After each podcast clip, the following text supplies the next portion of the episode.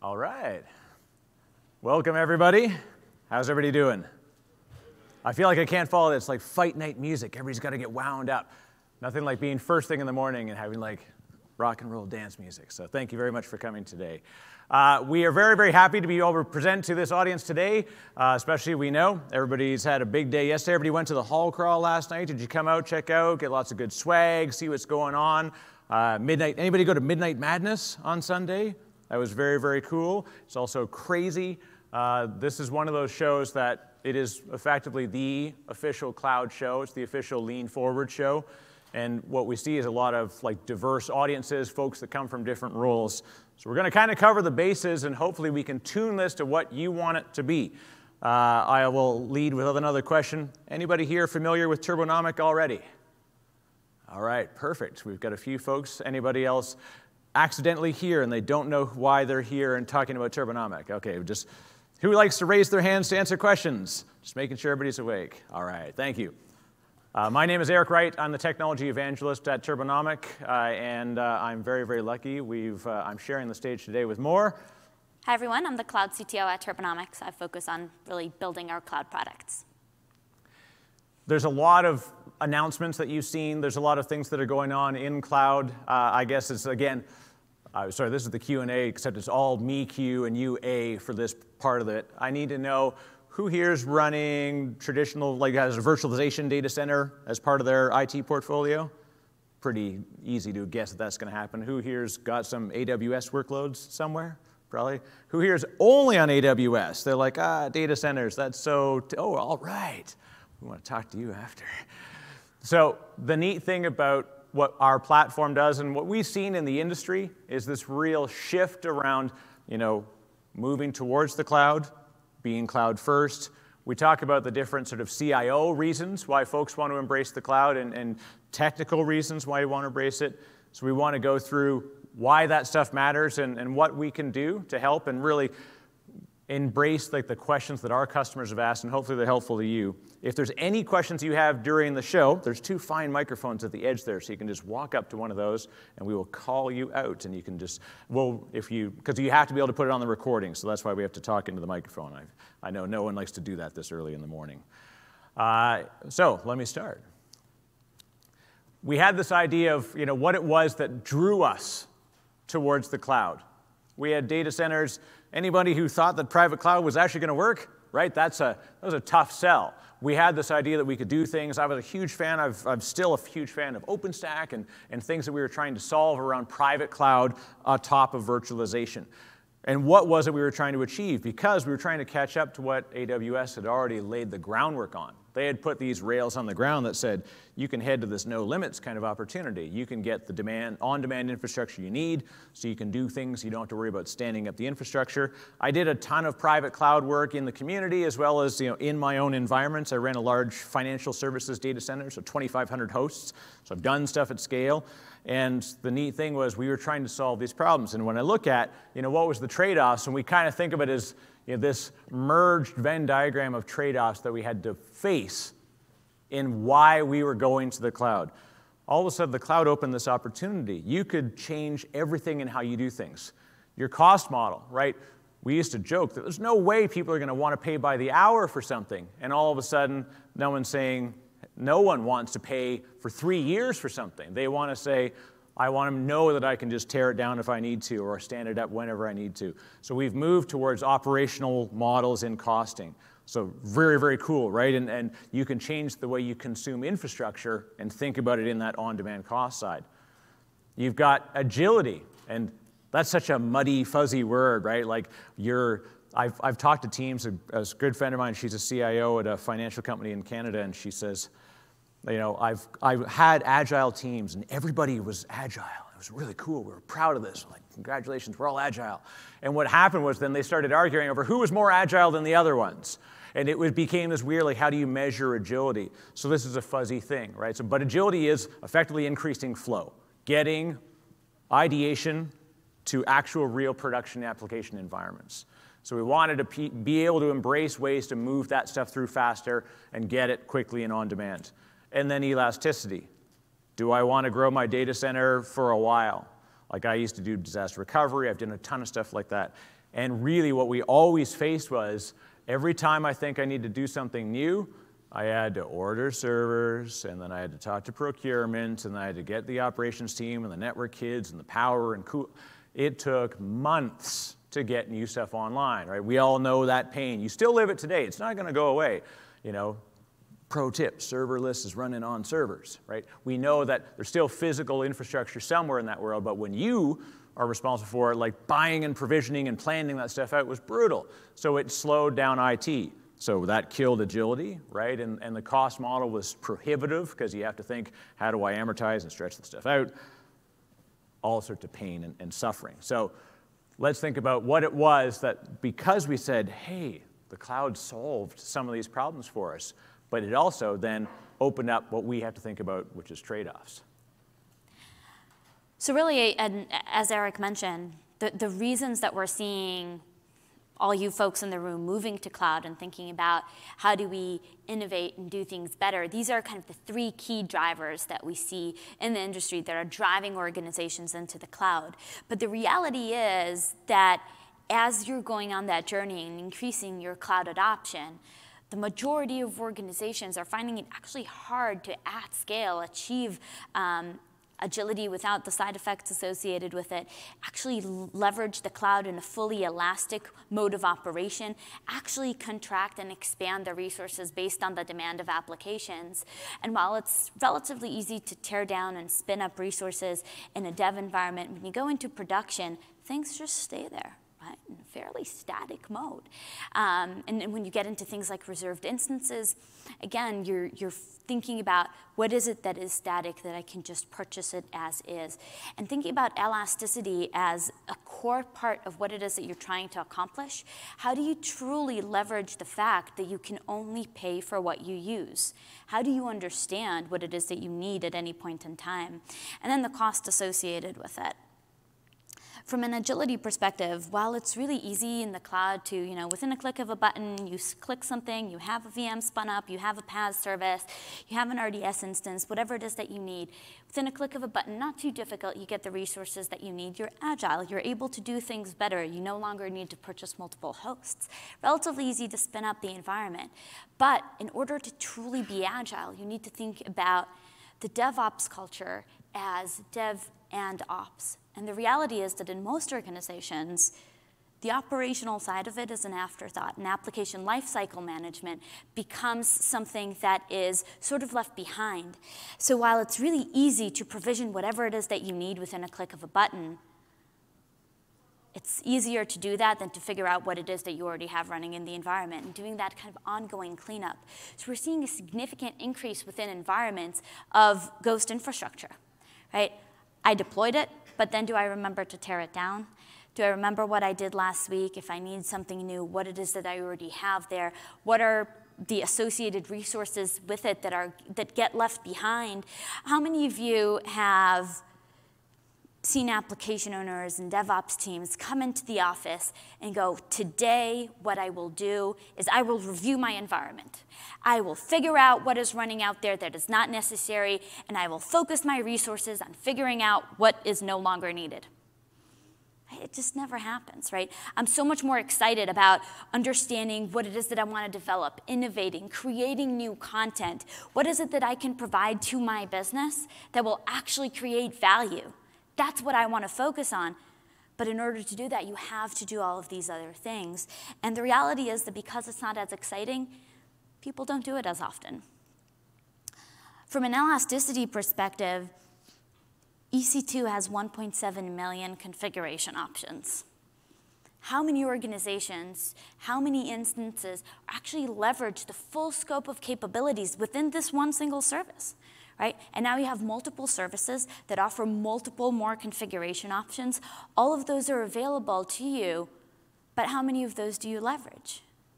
On top of that, AWS has done an amazing job in constantly innovating with the offerings that they provide to you. Some of those are new services, but some of those within the existing services that you're already leveraging, giving new configuration options that have new capabilities that are better performing at a lower cost, right, and would give you more for what it is that you're already paying for.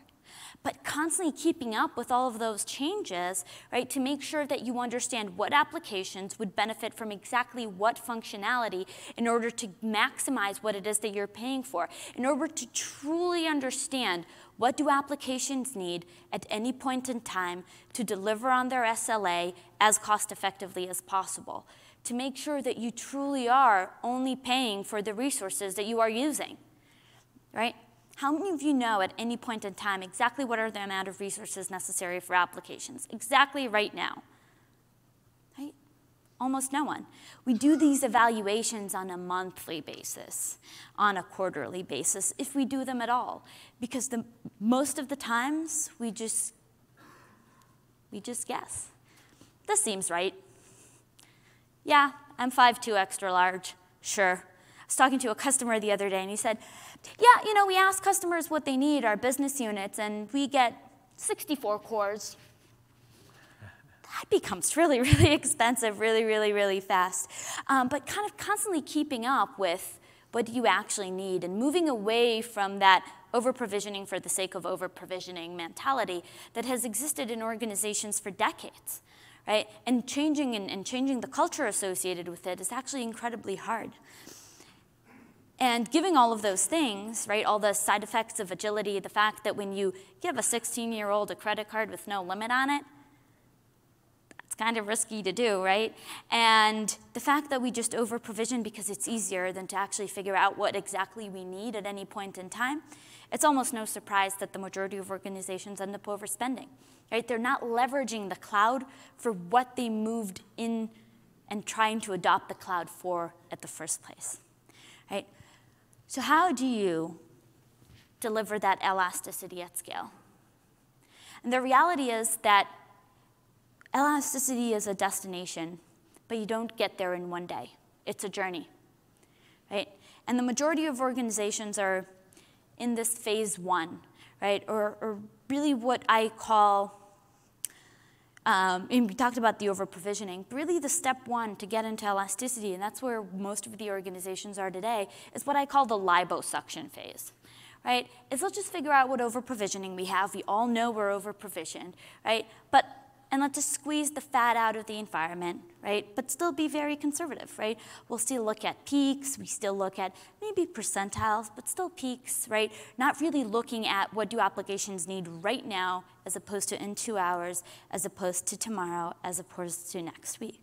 Right? We still look at it more globally. I call that the liposuction exercise. And that's a really important exercise and can generate a lot of cost optimization but it doesn't really get you into an elastic mode yet, right? But that's the first step. After that, we get into really more of a change control management, right? Starting with the applications that are maybe not as mission critical to the organizations, defining change management windows, and really looking at what is it that you can change on a more regular basis? How frequently are you willing to change? It's probably not the same for every application, right? But increasing kind of how frequently you change the configuration in the environment, you reevaluate, right? Whether it's the ongoing cleanup of the environment or the configuration changes um, and the instance type management and so on, and doing it kind of on a more regular basis, but still only in defined times and then moving to do it on a more regular basis, more with production applications, really getting that culture of continuous change into the organization. And then lastly, as organizations both adopt technologies that make it easier, right? So whether it's um, containerized services that make it easier to make changes on an ongoing basis, right? To truly elasticize the environment that you're running on because it's much easier to do that. Whether it's PaaS services that make it a lot easier to make those changes, or whether it's just applications that have built on certain auto-scaling capabilities that make it much easier to make changes that are applications that are architected to be able to handle disruption.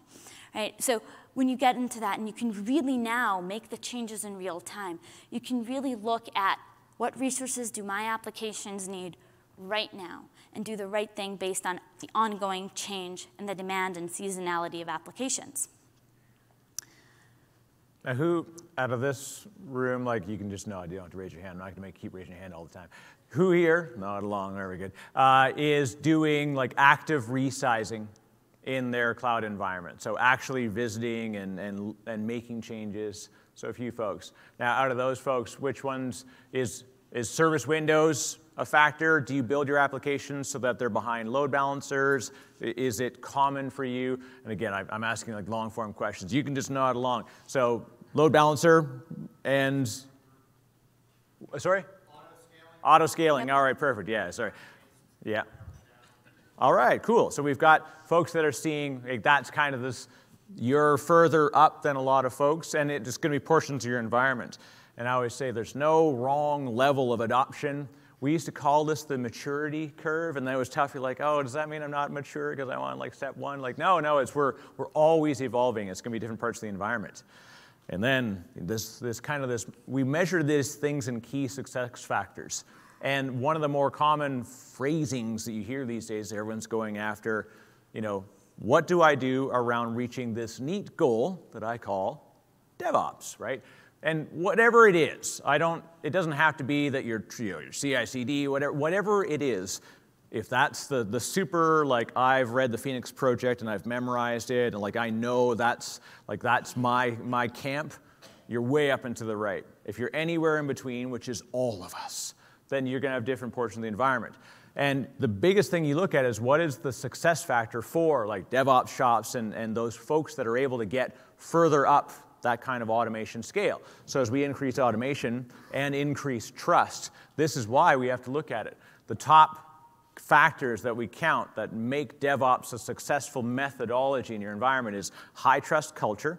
So being able to know that you can fail safely in your environment. That's as a people thing. Most likely it's a people, it's a belonging thing. I'm afraid to, I'm afraid to make a mistake, so I won't do a change. That's not high trust, right? So we're trying to break away from that. So we can't always solve the people problem directly, but what we can do is we use broad use of automation. And the broad use of automation introduces consistency. I used to work in this big insurance company, and they had a problem, a major outage that happened.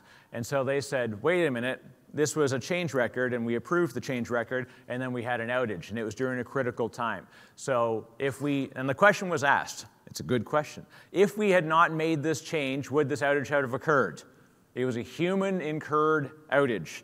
So the answer was if we had not made the change, yes, we would not have had the outage. So what's the natural reaction of the CIO? Let's stop making changes because that's introducing potential risk. So the funny thing is, when you go and you have higher levels of automation and higher levels of trust, each of these actually decreases risk the further you go up that scale. And that's the goal. Because what happened was we didn't trust the changes, so we put a change freeze on. And what happens? You didn't stop developing, you didn't stop thinking about new products, we saved them all up. So the next time we opened up the change window in four weeks instead of every Sunday at four o'clock in the morning, which is a pretty terrible time to do it. We suddenly had 250 changes that happened the same night, the first change window that opened, right? So that's why we've, we can't do that kind of stuff anymore. And I know I see people smiling. You've seen that, you've lived that in your own environment, right? So how do we get to high trust and those things? So this is the core of what we're trying to attack as a problem, like move the operations and have it be self-managing and, and do these things. And we kind of think of this as everything in life should be as easy as one, two, three. I think that that's the case. Rule of threes, everything's got to have threes, right? So the way that Turbonomics attacking this problem is it's a continuous thing, but we treat it kind of as three steps. Number one is we assess the environment. So making sure that we go in, understand everything from applications all the way down through, through containers, VMs, on cloud, on your own infrastructure, wherever it is, plug in, no agents, no worries, life is good, and then discover the environment. And then continuously so to make sure that we're understanding as changes occur and, and we discover new things. So traditionally what we've done is we, we treat this, this kind of the focus here was really around migrations. It's one of the, the biggest use cases. Like a couple years ago, if, someone said, I'm going to migrate a, like a lift and shift to the cloud, I'd have said that was a rather terrible idea because you're misusing the cloud. But here we are two years later, I'm like, it's actually a pretty cool way to use it. Why wouldn't you take a long running machine and move it to the cloud and then refactor it once it's there. Like, don't wait. I've got all this hardware that's about to expire. Like, let it, let it expire. Move the VM up there. It's a kind of a forcing function. So making sure that we assess and use analytics that are everywhere from the application, so it's completely application aware. So literally like QoS, measuring threads and, and QoS level metrics within you know, web servers and database servers to know what's actually going on, not just like, eh, I think the database server looks like it's running slow. Like, no, we can actually tell you memory utilization and understand memory, map it to the VM, and et cetera. So making very, very intelligent decisions around that. And then ultimately, we have this, I love this, negotiated contract. That's like when you're getting ready to buy your thing or to reassess your licensing, do you want the person that's selling you the thing to be the one that helps you do the math? I'm going to say no, right? You want to have data driven ways to be able to say, we actually are going to be shrinking our data center environment.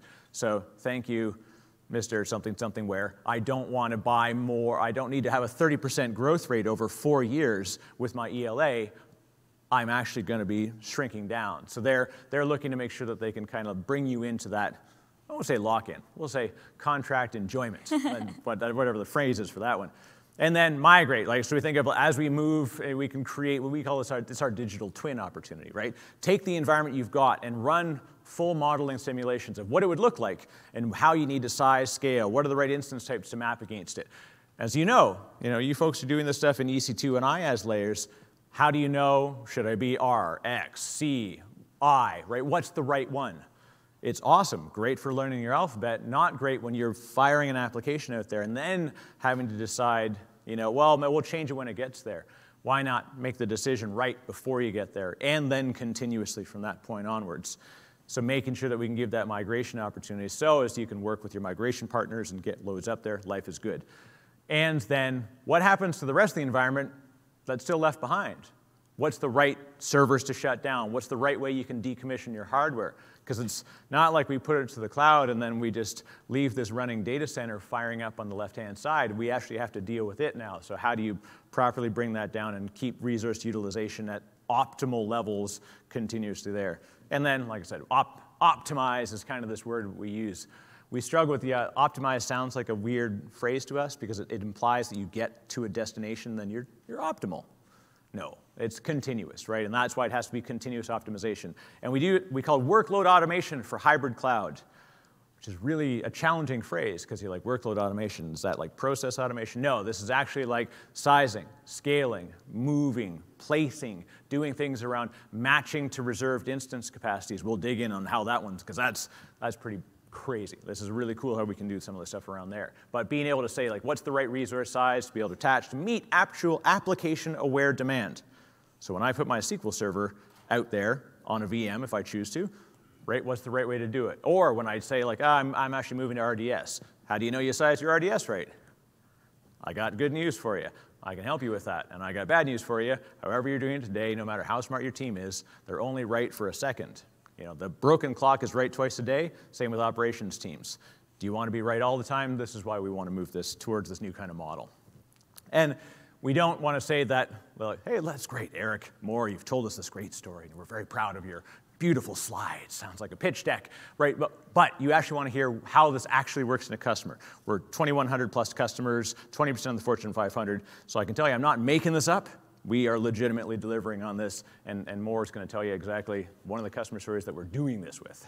Yeah, so this is actually an interesting story, um, and it's all about the numbers, right? We had a customer, similarly to most of you guys in the room, they had a cloud migration strategy. And they had a CIO, they came in and said, 80% of the applications in AWS by the end of 2019. How many of you have heard such statements being said in the past, right?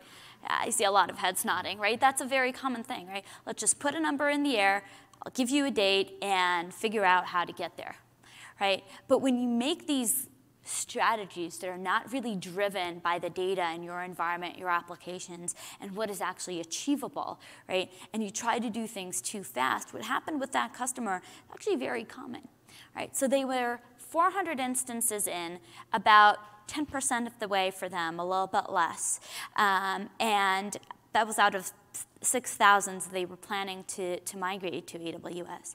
And they realized they're paying about between six to eight times what they were paying on premises, right? $4 million annually for just about 400 VMs that they've migrated, right? And it was much more than they budgeted. They budgeted for over provisioning. They knew they were going to get it wrong in the first place, right? They built for it, they assumed it, but it was a lot worse than they ever anticipated, right? And so this has been a customer that we've been working with in, in their on-premises estate for quite a while before that. Um, so they were really aware of our capabilities and, and, and what it is that we can do. And we started working with them on accelerating the migrations and actually accomplishing their goals because what happened is that when they saw that overspend, the first thing that they've done was halt everything that they were doing, right? Nothing else moves until we figure this thing out, right? Um, and so we've helped them we looked at what it is that they already have in the cloud, what it is that they were planning to move there. And we've helped them within the course of three months reduce their cloud bill by over 75%. And doing this by a lot of the things that we talked about, right? And there are what I call the four key pillars to cloud optimization, right? It's the ongoing cleanup of the environment to support the agile methodologies that we're trying to work with, right? So constantly cleaning up the environment. There's the elasticity and the right sizing associated with it, and we talked about the different stages that we get there, right? So the ongoing right sizing of both the IaaS and the PaaS layer. And then maximizing discounts at scale, right? How do you leverage ROIs intelligently? Let me give you a hint. That 75% cost optimization that we helped that customer achieve was before they purchased any reserved instances. Right? It was just by thinking about how is it that you think about the resources that you need? How do you elasticize that? And let's get that right before we commit to resources for a long period of time right? So our next step with that customer, and it's something that we're doing right now as we speak, is figuring out how to leverage reserved instances on top of that optimization. And then we help them reestablish and restart the migration processes in a much more intelligent and data-driven way that allows them to understand what applications they have, what should be migrated by when, how to do it intelligently across thousands of applications without experiencing that um, that stall, that overspend again?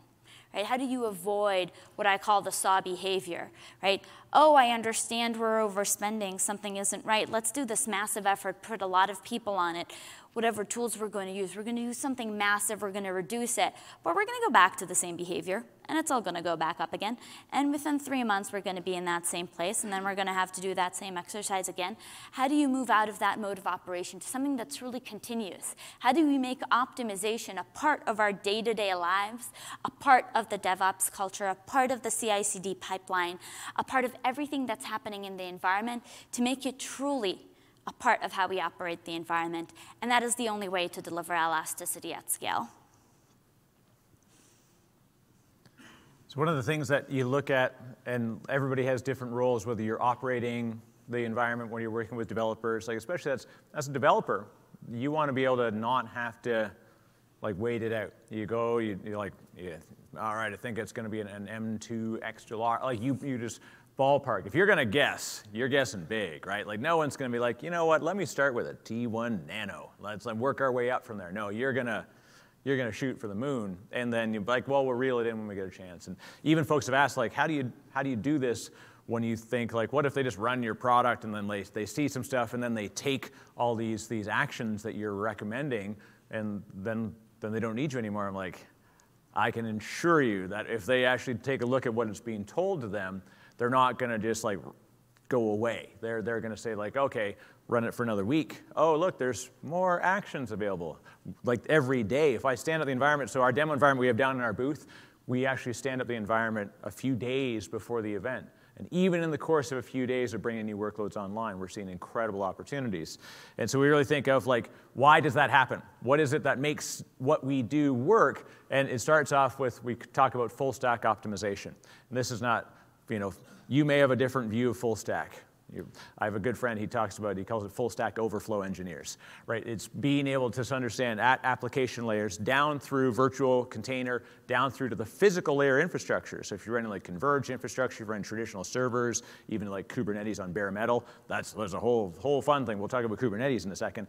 But being able to map out and understand resource utilization and demand from applications so these workloads can basically shop out what the resources they need continuously in real time. We call them smart We actually literally trademarked smart. It's self-managing anywhere in real time. So being able to do this, do stuff like map against RIs, BYOL, right? If you've got a license agreement for, if you've got Microsoft or Red Hat, map that in instead of you sitting there and busting out the spreadsheet who's using spreadsheets to do most of their management, right? Like it's nothing wrong, it's all good. We, it happens to all of us. And it's not gonna evacuate the need for spreadsheets for other things, but this is not how you should be doing optimization and, and cost controls. And we, ta- we talk about the 30s, so it's like 30 minutes to deploy, 30 days is r- generally where people see immediate ROI. And typically, you know, we've seen customers pay it off in as little as 90. And why that's important not because, like, oh God, Eric, that sounds like a pitch. Like, no, what I'm saying is that we can highlight the opportunities that you've got in your own environment today to help offset. The goal, of course, is, is not to save you money, that's a bonus. And you're like, that sounds like a pretty good bonus, but that's, that's really not what it is.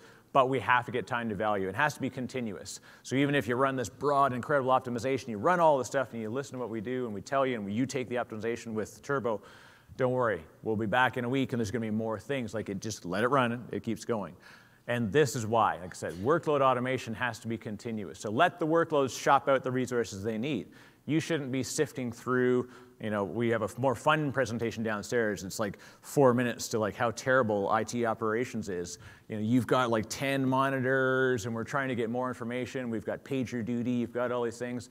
Like we want to get away from reactive and move to preventative and being able to do this by letting the workloads choose where they need to run. How we do it is what's cool, right? So it's we actually apply economic principles to resource optimization in, in environments. And I say any environment. So this is whether it's traditional virtualization, whether you're looking at containerization, containers on cloud, Kubernetes, Kubernetes as a service, even if you're running EKS, we can help you. We got some neat things we can do. So being able to see, again, like application aware down through the physical infrastructure. So if I make a change in one area, I'm not just thinking like VM hot or you know one instance that like needs a little help. I think of it relative to that those three things that were together, cost, elasticity, and, and agility, right? So it's always a trade-off of if I do this, if it's on a on-prem infrastructure, what's the net effect on the other resources and workloads around it? If I'm in the cloud, what's the effect on my bill? What's the effect on my compliance? How do I do this while maintaining? Like, I'm not going to move stuff to, hey, look, looks really cheap in Brazil right now. Let's move our databases there. No, no, like, well, we put policies and guardrails around that. So we map out the infrastructure stack and we do this continuously in real time. So it's, you'll see in the UI what it actually looks like. It just maps up and understands the relationships, being able to say things like where is east-west traffic between machines. So this will affect and influence the, the AI engine inside it. So this is why we talk about AI ops and you'll see it through some of the phrasing and messaging we have. And then generate intelligent decisions. Like I said, moving, scaling, mapping to RIs, buying RIs, like when's the right time to buy an RI? You know, it's the old thing that said the best time to do anything is 20 years ago, and the second best time to do it is now. You know, but as a continuous reassessment, especially when we think about changing and modifying and, and, and fluctuating demand. And so we call this our triad. How do you possibly achieve this Venn diagram of assuring workload performance, where it gets the resources it needs continuously, do it at the lowest cost? So if it's on-prem, we can do it on 20 to 50% less infrastructure, which is pretty cool. And then, at least if you're not, you're not saving that money now, like if I say you don't need half of your server farm, you don't get to just send it back and return it to Costco. Like that's not how it works. But what you can do is defer the need to actually buy more resources. So we've seen companies that are actually running and, and get a lot more life cycle out of it. And then when you get to the cloud, what that 20 to 50%, you can feel it now. I can tell you a decision that you can make, you can take it, you can automate it, and you feel it immediately, so it's pretty cool. And like I said, policy compliance is important. Give it the guardrails. That's part of the DevOps story, right? Give policies and guardrails to make sure that you can assure that automation will give you trustworthy results and trustworthy actions. And I think definitely the, the RIs is the biggest thing and you've got the best stories and, and best way to explain what we do here. Um, so, so, I really think it's it's about how do you leverage reserved instances without losing elasticity as part of the process? How do you move away from thinking about it as I'm committing to resources, and that means I'm going to statically use those? Right? How do we move away from that mostly on-premises mentality to something that's a little bit more cloudy, if you will? And there are two approaches in the industry that we're seeing broadly. One is if I commit to something for a reserved instance, it never changes, it stays the way it is. The other is, and that's usually when there are two different teams responsible for this, is let's keep the dynamic nature of the environment, right? Whatever is happening, people deploying and uh, deleting resources and so on, and try to figure out what reserved instances to purchase to kind of maximize what is most commonly leveraged. The challenge with that is that as these things are happening and as new configurations become available, the utilization of their reserved instances starts going down. Right? Because we're not making the decisions of how to resize and how to interact with the environment in the context of what we've already committed to and what we've already purchased. So how do you not give up elasticity, but still leverage these discounting mechanisms that are actually very powerful and very impactful, right? How are you able to leverage these two things? So with one of our customers recently, that for them, RI utilization was a, a very important KPI that they were measured and, and bonused on. Keeping it high was very important. They had an entire team responsible for managing those. And um, they had about a 75% RI utilization. Their environment was very, very dynamic. And what we showed them is that through automation and the intelligent um, economic backed um, AI that we have built within our software, we were able to get it to 95%, right, without giving up any of the elasticity, right, with maintaining the environment as it is. But it's more than increasing the utilization of reserved instances. It's about thinking about RI utilization completely differently than we do today. It's about thinking about not just making sure that the RIs are being utilized by an instance, but that it's actually utilized effectively, right? And one of the things that instance size flexibility allows us to do, right, is to get a little bit more flexible with how we use RIs.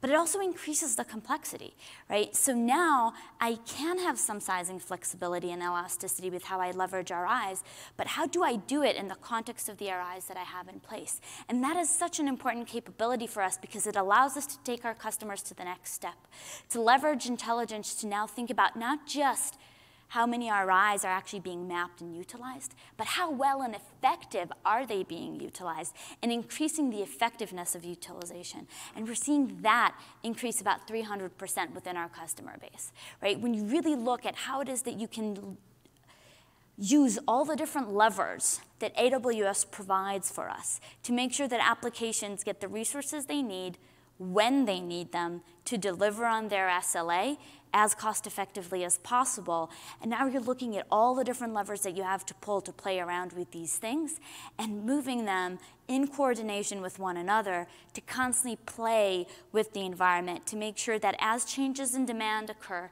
as change into the cloud catalog occurs, you're syncing all of these things together to provide elasticity at scale. And what we're uh, Eric is going to talk about what we're doing with reserved instances specifically in order to be able to deliver on that. Assuming that most of us have probably got variable rate mortgages, you try and lean on that one. There was times when you wanted to get locked in, except the problem is you lock in for a five-year fixed rate because you can get a better rate. What happens two years into that lock-in? Guess what? The rates just went down. You're like, oh man, this sucks. I've got two and a half more years of this awful rate, right? So imagine it's your cloud. You see it every day in the cloud workload. So you pick a size. I'm like, all right, bingo.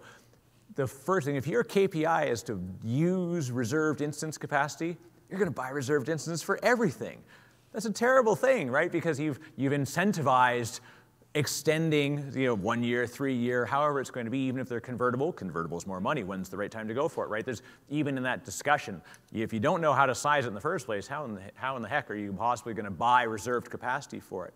And then guess what? It's not a one-time decision. They're going to expire, they roll over. So it's about this idea. So at the same time you incentivize using RIs, as a KPI, you also have to make sure that you're incentivizing performance, right? Like, so I'm just going to lock in, and, and most, all the native tools will do this, and some of the other tools you'll see out on the floor will be like, I can save you a whole bunch of money. Just buy RIs for everything.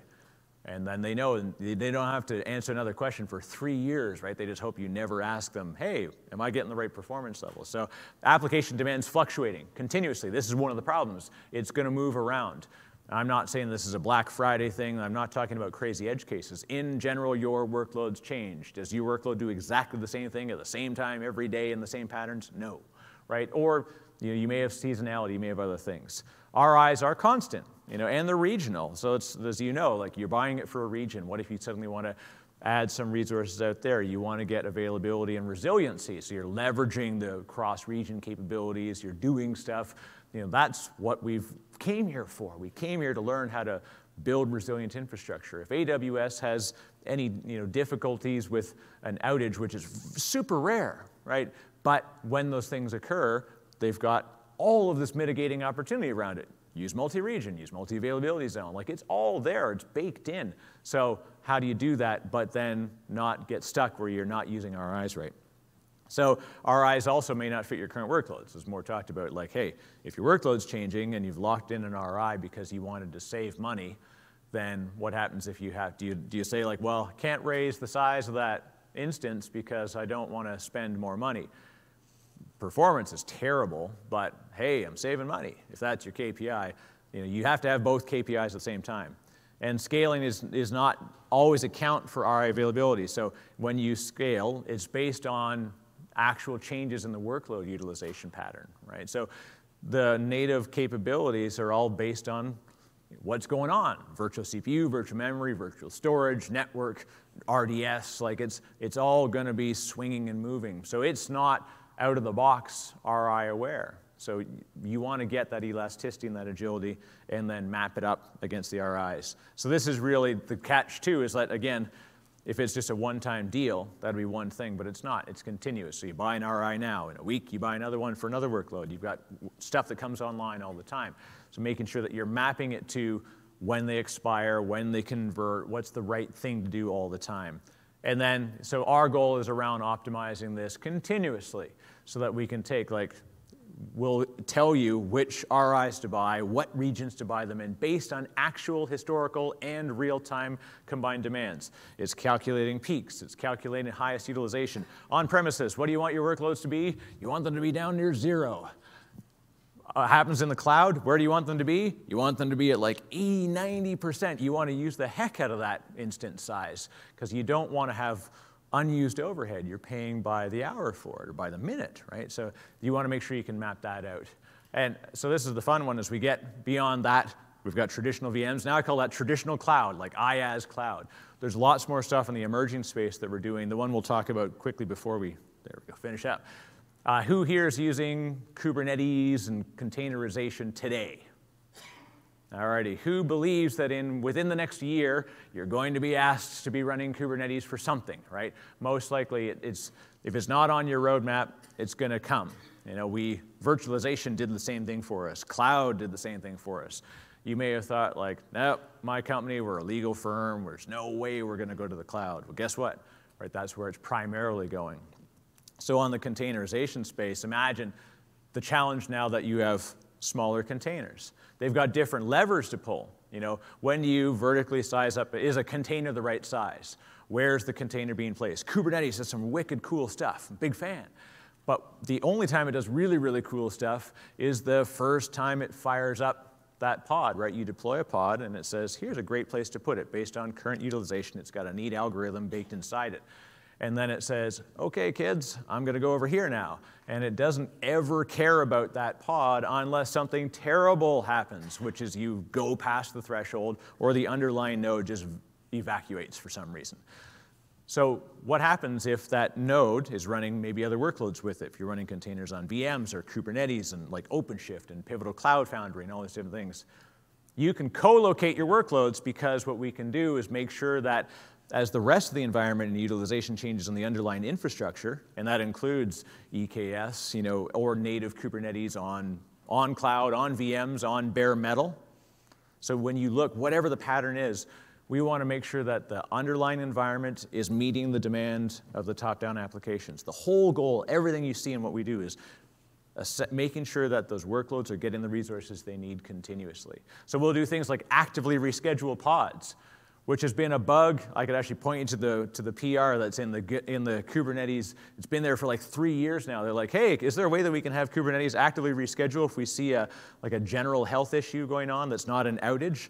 They're like, not, not a problem that Kubernetes should be solving. And that's because folks like us have, have, have tackled that problem.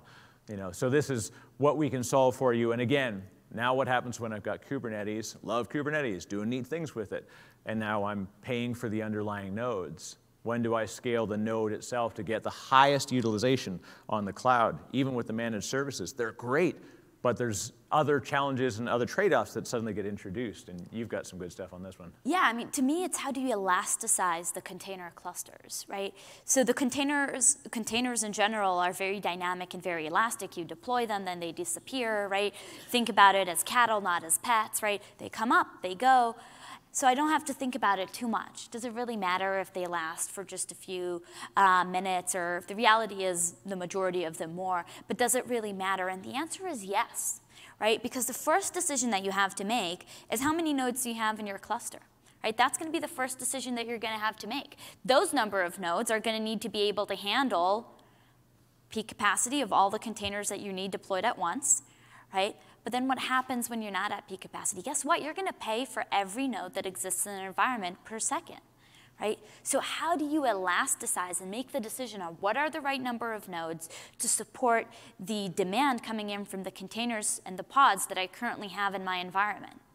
Right? And constantly elasticize that container infrastructure.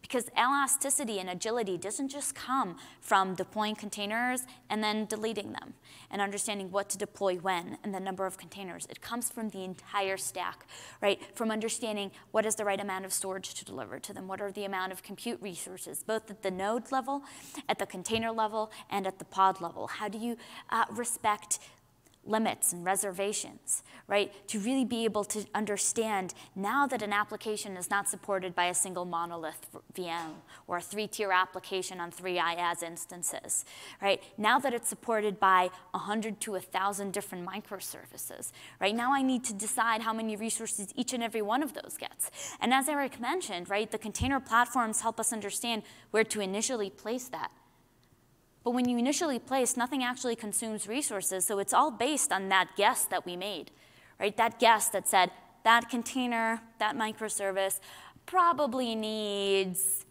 X amount of resources. And we know we failed in doing that throughout the past multiple decades. So why do we think that now that we have a, a thousand of containers supporting one application, we'll actually be able to do it better? And every decision that we make is based on that original guess.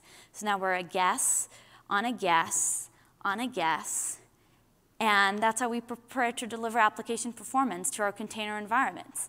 So even though the containers are dynamic and elastic, the environment that they're running on, what it is that you're paying for, is actually not. So how do you understand how to constantly defragment the environment to prevent noisy neighbor, to prevent resource congestion at scale, and to ensure that containers are constantly and continuously getting the resources that they need from the container, from the pod, from the node, across the entire hybrid cloud estate. And that's really the problem that we solve. And when you now think about so many different moving parts, automation becomes something that if you don't have, you can't operate the environment at all. Right? All of these things need to be automated because when scaling environments at hundreds of components, thousands of components, now you're adding two zeros to that, it gets out of human scale. Not tomorrow, today. Yeah, it's already there. And it's not, a, it's not the human's fault that we can't keep up with this stuff. This is pretty crazy math, right? And so we, we, we think about you know, what, what are the challenges we got to solve? We've got a lot of them. And I always love this. So it was funny. We, was, we were doing the presentation. I thought, well, it's, we called it five easy steps. And you're thinking to yourself, wait a minute, Eric, there haven't been five of anything in this presentation you've given. So really what it is, there's five things we've discussed overall in, in, in the stuff that we're tackling. Now, number one is how do you continuously assess and discover the environment? Because it's changing, it's moving. So we got to make sure that we can do that all the time. So making sure that you've got a platform that's doing that so no matter what happens, the moment that resources become available, then they are, are mapped into the system and we are understanding utilization. So making sure that you, we've got a, a great case, actually a, a, a, large organization that has, they've got uh, a Pivotal Cloud Foundry, and what's happened is they would spin up resources and they found this odd thing where suddenly resources disappeared out of their, their pool. Like, they're like, looks like they're gone, but they're actually not. They're showing up on the cloud bill but it looks like the orchestration system has kind of lost track of them. And how do you think they found them? Pro tip, you know, spoiler alert, it's a little company called Turbonomic. So we were able to highlight and understand, because quite often, like great orchestration, if you're using, you know, Ansible or Puppet, Salt, whatever, any Salt fans? I, I, saw Salt downstairs. I haven't seen them for a while. They're good kids, but uh, uh, Ansible kind of wiped, uh, wiped the floor with a lot of other folks. You know, Puppet is doing some neat things, but or the native AWS tools, right? You do all this orchestration, but how do you health check that it's actually being done? So making sure you can assess the environment. So using AI, and I'm like, oh, AI washing. We've, everybody uses AI now.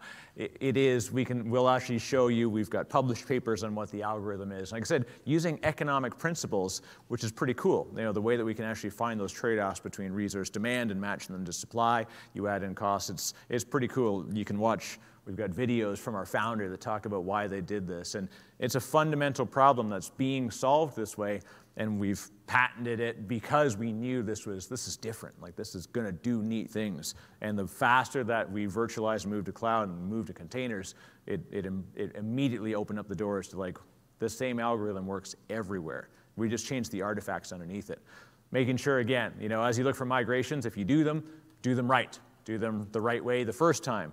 Make sure you make, and sometimes it's maybe this shouldn't go in the cloud. Let's see what it would look like in the cloud, and then you can make an honest, data backed decision to tell you why or why not you would do it. And if you say, I'm going to move, we need to move data center X out of Utah and we need to put it into US East 1. Okay, perfect. So you run a migration plan and you take a look at it. Are you going to, like that afternoon, suddenly move all the resources? No. You're probably going to wait a week. You're going to, like, it may take a couple of months. Run, run, run, like however many times you want to run it, using this digital twin opportunity to rerun the model against it so we know utilization patterns changed, everything's changed. So take that algorithm, let it do the intelligence for you. Optimizing continuous in real time, obviously that's the goal. Trust, we talk about trust is important. We have 80 plus percent of our customers are running on automation. And the folks that aren't, they're using the platform itself to enact those decisions. So it's not like they're like, Turbo told me to do a thing, I'm going to go over into my native tools and do it. Like, no, they're, you're using Turbo to enact those decisions. However, they may have other regulatory things or just they haven't, they haven't figured out that the workloads are ready to be because anybody got like SQL environments on traditional VMs and We've been told over you can move them around all the time, but there's like a microsecond where it stuns the machine and it actually pauses applications if you've got some of them. So, hey, let's, we can't let that stuff be automated. That's fine. Put the policy in there. We will never do it for you. And really, we talk about intelligent planning so that if your KPI is to save money by applying good RI utilization, making sure that you're number one, buying the right RIs, and number two, continuously utilize them as effectively as possible. It's, it's a thing that as we move, you know, like I said, it looks really great out of the gate. Just pick every single thing you've got and buy three years of it. You're going to save a boat ton of money right out of the gate. It's going to look really cool. And then about a month later, you're going to get called into the CIO's office and be like, we've got really weird performance problems. And you say, okay, good, I'll resize stuff. And then the cloud bill doubles because you're paying the reserved instance and now you're paying for an um, unmatched on-demand instance that actually is not aligned with it. So the real thing is, like I said, let your engineers do what you need to do and get you know, this AI ops type of movement underway so we can automate in a, in a cluster, in a cloud, in a region, in a scale, at an application layer, any kind of grouping you want, you can set policy around automation. I'm going to really quickly we'll show you in the UI, and I know you're saying to yourself, this doesn't matter, Eric. I'm not going to remember what you show me right now, but that's okay. Oh, look at that. I broke the system. I may not be able to show you in the UI. Come on. Hang on. All right, theater of the mind, folks. We're getting wind down anyway, so I will encourage you to come on by booth 413. So it's very dark there right now. So if you would like to find out more, there's two great reasons why you would come down to booth 413 right now. Number one, because we're really fun, nice people. We'd love to keep talking with you. If you got questions, we're going to move because we actually have to give up the room for the next folks that come in. They've run a, a sessions back to back.